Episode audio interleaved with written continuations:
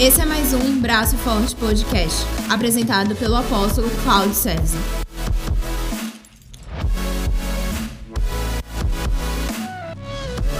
Nos acompanhe nas redes sociais, seguindo nosso perfil, arroba Braço Forte do Senhor, e seja abençoado por tudo que temos vivido.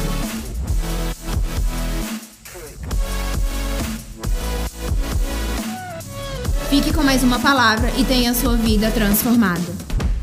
Olá, meu povo! Mais uma vez estamos aqui para gravar um podcast na Conferência 321 Strong. Nosso convidado especial, Renan Sugi. Seja bem-vindo, Renan. Foi uma bênção. E ele falou na área da economia, como o jovem deve se comportar em relação às suas finanças. Então, foi uma palestra muito interessante, hein, Renan? Exato, exatamente. Eu acho que hoje a gente está no momento em que se o jovem começa desde cedo né, a pensar e planejar o seu futuro, já criar um hábito, né, a gente está falando muito de hábito, né? Se ele cria um hábito saudável financeiramente, isso vai fazer muita diferença ao longo da vida dele. Ó, Renan, ele é economista, né? Administrador. Administrador. Fala, fala, fala, fala um pouquinho do teu currículo, Renan, Ah, que você falou ali no... Bom, eu sou Culto. consultor financeiro de investimentos, né, administrador com pós- pós-graduação em finanças. Sou empreendedor também, tenho um espaço de coworking de educação e sou estrategista de investimentos da Harrison, né, que até me possibilitou para estar aqui com essa oportunidade. É, meu trabalho é um pouco acompanhar o dia a dia do mercado, como é que as notícias impactam os ativos financeiros e elaborando estratégias de investimento a partir disso. E tem quantos anos? 26. Ó, 26 anos. Meu povo, meu povo, 26 anos, já tá bem, bem na frente, né? Como águia. Qual o teu conselho, Renan? Para um jovem que deseja mudar de vida, qual, qual, qual a tática, qual a estratégia? A gente falou na altar já sobre isso, mas Uhum. e aí, no nosso podcast aí, o que, que você aconselha? Dá três conselhos básicos aí para uma pessoa que quer crescer na vida, que quer sair desse estado que ele se encontra hoje. Legal. Vou até trazer quatro já, porque eu tava, depois que eu Fechou. saí de lá eu me lembrei de outro. Hum. E aí é é isso aí, sempre tá pensando assim, continuamente, né?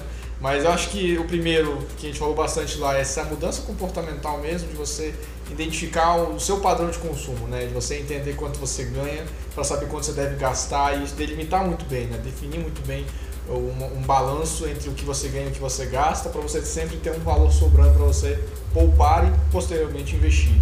É, o segundo é realmente a parte de se aprofundar no conhecimento, né? você investir em conhecimento. A gente fala muito de investimento só como se fosse uma coisa financeira, mas você investir em qualificação, seja na sua carreira, em cursos, isso é uma coisa que vai te dar muita base. Para o próprio mercado, acho que hoje existe uma série de conteúdos gratuitos no mercado para você começar a aprender um pouco sobre investimentos, coisas que vão ser bastante úteis. É, a terceira é utilizar para o jovem, principalmente, é utilizar o tempo né, a seu favor que o fator tempo é um fator multiplicador do capital, então quem é mais jovem tem mais tolerância a risco, pode colocar em investimentos de mais longo prazo por isso também trabalha com o dinheiro a seu favor pelos juros compostos, né, que é aquela multiplicação do capital juros sobre juros. E aí a quarta que eu acrescento agora é começar realmente aprender, aprendendo fazendo, né? Acho que isso é um, um conselho que eu dou, que é quer aprender a investir, coloca um pouquinho de dinheiro nas diversas aplicações e vê como elas funcionam realmente tire uma parte do dinheiro logo para começar para aprender. Né? Que acho que quando você coloca o dinheiro efetivamente, né? Aí sim você aprende mais do que só lendo, do que só ouvindo. Né? Você tem que realmente colocar na prática. Acho que esse é o conselho. Você acha que o risco vale a pena quando? Se assim, eu vou arriscar, eu tenho uma grana guardada, vou arriscar. Vale a pena quando correr riscos? Legal, eu acho que existem alguns pré-requisitos, né? A gente falou bastante desses pré-requisitos. Para investir, um pré-requisito inicial é você ter essa relação financeira mais saudável, de você ganhar, ganhar mais do que você gasta, então você ter essa sobra, é um pré-requisito. Mas um outro pré-requisito que a gente falou bastante também é aquela reserva de emergência. Então, assim, não dá para pensar em investimentos mais complexos, mais arrojados, se você não tem uma reserva, um colchão, uma camada de dinheiro que você vai utilizar como eventualidade. Então eu diria, você primeiro faz a sua reserva de emergência, faz esse colchão e aí depois você pode pensar em tolerância a risco a partir do seu perfil, você entendendo aonde você pode arriscar, até quando você pode arriscar. Tu acha que o investidor ele trabalha com a prudência ou trabalha com a ousadia? Eu acho que depende muito da, do perfil de cada cliente, né? Então assim, a gente costuma falar que os perfis começam no conservador, que é uma pessoa que tem pouca tolerância a risco, quer, quer arriscar pouco, que é uma coisa mais segura, né? E vai até o outro lado que é o cara arrojado, agressivo, que aí é muito ousado, né? Ou seja, ele está disposto a correr risco para ganhar mais. E aí ele tem uma alocação menor em renda fixa, uma coisa mais conservadora, e coloca muito mais em ações, em mercados mais arriscados. Você acha assim, vamos lá, o, o, a, tua, a tua ideia de como o cara chegar no, no, no âmbito maior financeiro, o cara deve ser, vamos lá, eu, eu quero chegar a um milhão em três anos. Uhum. Bom, eu, definindo isso, né, eu acho é. que o ponto inicial é tudo bem, essa é minha meta, né? A gente falou bastante é, disso. Um milhão em três anos. E aí, o que, que faz hoje? Legal. Eu tenho 10 mil. Bacana. Eu acho que então ele tem que pensar não só na ótica do investimento, de pegar esse dinheiro e aplicar, mas também que a gente falou de procurar outras receitas paralelas que aumentem a sua, sua, seu potencial de geração de receita. Então, assim, é procurar atividades paralelas do seu trabalho, então ele já tem uma renda. Então, é tentar aumentar a poupança dessa renda, desse trabalho que ele tem, mas tentar fazer na hora livre outras atividades que também gerem valor para ir aumentando essa receita. Sempre mantendo o gasto bem controlado, né? e aí você conseguindo mês a mês, poupando cada vez mais e sempre, sempre reaplicando o dinheiro. Você sempre aumentando e aí usando o tempo a favor para multiplicar. Mas no horizonte de três anos, três anos aí, ele precisa fazer vários aportes e precisa escolher investimentos que estejam alinhados com o seu perfil e com esse objetivo. Porque se for prudente, o cara não consegue chegar. Principalmente hoje, numa taxa de juros muito baixa que a gente está vendo. Não existe fórmula mágica, né? Assim, ó, aplica comigo vai ganhar 10% ao mês. É, a gente falou bastante, não tem almoço grátis né, nesse sentido. Existe é, um, um, mercado muito grande, muito desenvolvido, mercado financeiro, mas que você tem uma relação entre risco e retorno. É. Se você quer ganhar mais, você tem que correr um risco maior. O risco é diretamente proporcional ao retorno esperado. Né? Investimento mais de 10% ao mês é bolsa, só bolsa. E o cara souber operar bem ou não. Ou você acha que o, o, os, as, as, formas de investimento que o Brasil, que, que o banco oferece, tesouro direto, uhum. chega nisso não? No máximo 1%, 2%, 3%? Cada investimento tem uma particularidade, né? Assim, a gente vê alguns títulos, até o tesouro direto, que em um período de um ano até rendem um valor muito bom, rendem 70% em um ano, que é um valor muito, muito alto. Mas são casos bastante episódicos, bastante específicos, né? E o que, que a gente mais fala é a questão da garantia de rentabilidade. O mais difícil é realmente você ter uma garantia de rentabilidade. Uma garantia de rentabilidade de 10% hoje é realmente uma coisa possível nesse sentido, porque você não tem como dar certeza que algo vai dar 10%. Você falou mercado de ações, você pode ah, escolher algumas ações que rapidamente valorizem, mas isso vai acontecer sempre? É sustentável? Isso é recorrente?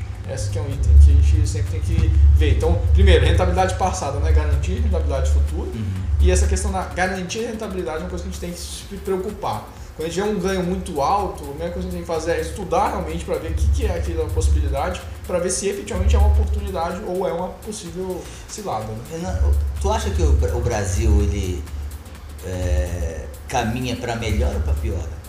O assim, como país? Como país, com a reforma da Previdência, com esse novo governo, pela tua leitura do mercado financeiro, a visão que você tem de fora, o que, que você pensa nisso? É, hoje a visão que o mercado tem, de maneira geral, é uma visão mais construtiva sobre o Brasil. Né? Até costumo falar, lá na Harrison, minhas palestras, a gente costuma falar que nos últimos anos sempre o exterior estava bom e o Brasil estava com problema. E pela primeira vez em vários anos o Brasil está se arrumando a casa e lá fora está com um pouco de, um pouco de turbulência. Né?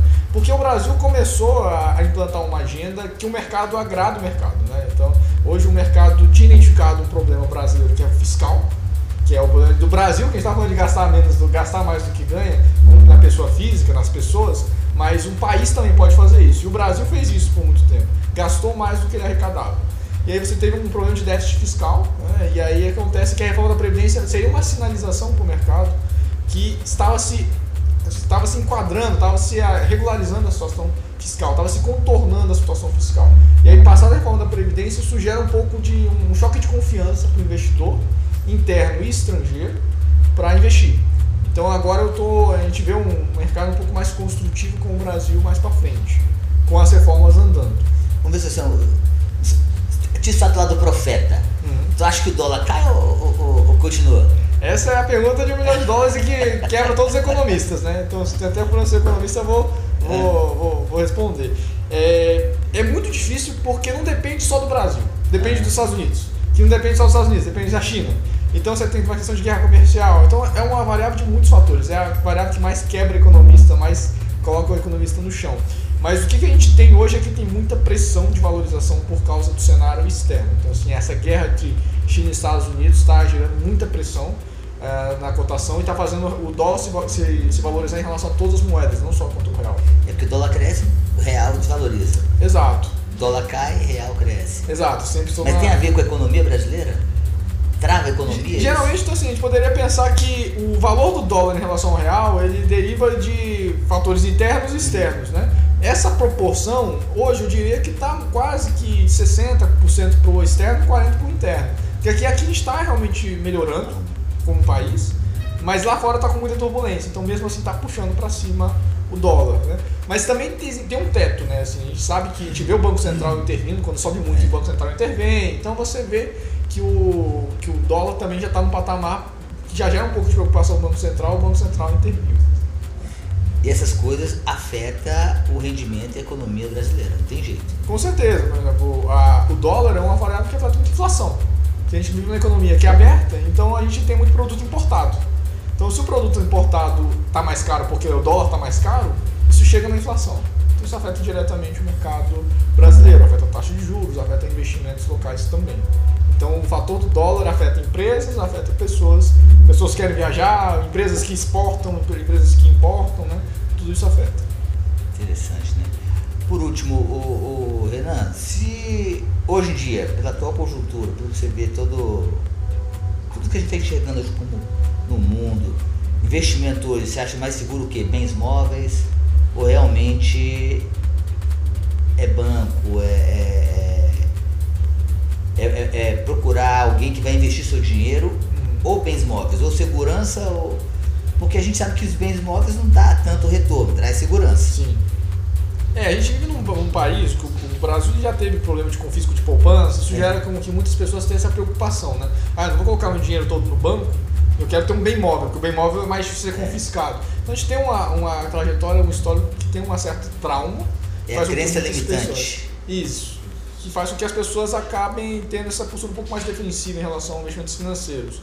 Mas o que a gente sempre fala em investimentos é que o interessante é ter um portfólio. É não ter só investimento, é ter um portfólio. Uhum. E um portfólio você pode ter sentido ter um apartamento, você pode ter algum bem de imóvel, fundo imobiliário, que é uma, uma forma de investir no setor imobiliário, e também tem bens financeiros, né, investimentos financeiros. Então eu acho que pode ser uma combinação no final das contas. Você sempre é melhor abrir o leque. É... Você investiria em quê hoje?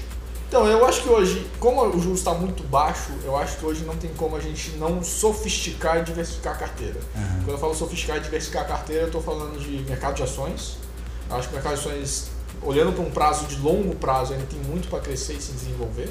Uh, o mercado de fundos de investimento, multimercados, imobiliários, eu acho que são formas interessantes de você capturar retornos diversificando. Né? E também investimento de renda fixa, mas que tem um crédito privado, um tipo de diversificação em relação a crédito. Não só título do governo, mas títulos de empresas que pagam um pouco mais, mas isso com muita seletividade, né? escolhendo muito, muito cuidadosamente. Mas seria um, um, um, leque mesmo, seria um portfólio, um time de futebol realmente de investimentos. Investimento, para poder ter, ter, mais tranquilidade. Exato. Porque se não for ruim, tem outro que salva ali. É, exatamente. Então Esse... todo investidor tem que pensar nisso, não dá botar, apostar todas as fichas numa coisa só. Exato. O foco na diversificação, né? Que é essa história de não botar todos os ovos na mesma cesta, né? É uma forma de você diversificar. Pode não ser a melhor forma de você ficar rico rapidamente, mas é a melhor forma de você não quebrar. Não quebrar. E para você ficar rico, você tem que estar no jogo, né? Tem que estar então no é uma jogo. forma de inteiro. você se proteger também. Né? Bacana. Gente, Renan Sugi, foi muito bacana, Renan. Deus abençoe Obrigado. a tua vida, hein? Você foi bênção aí pra gente. E continue sendo essa pessoa delicada, abençoada, educada, inteligente. Obrigado. Deus abençoe, Renan. Quer falar alguma coisa aí, deixar a palavra final? Eu agradeço aí, em nome da Harrison, toda, toda a equipe aqui pelo, pela organização. Foi um excelente evento e, de novo, muito obrigado. Amém. Deus abençoe, gente.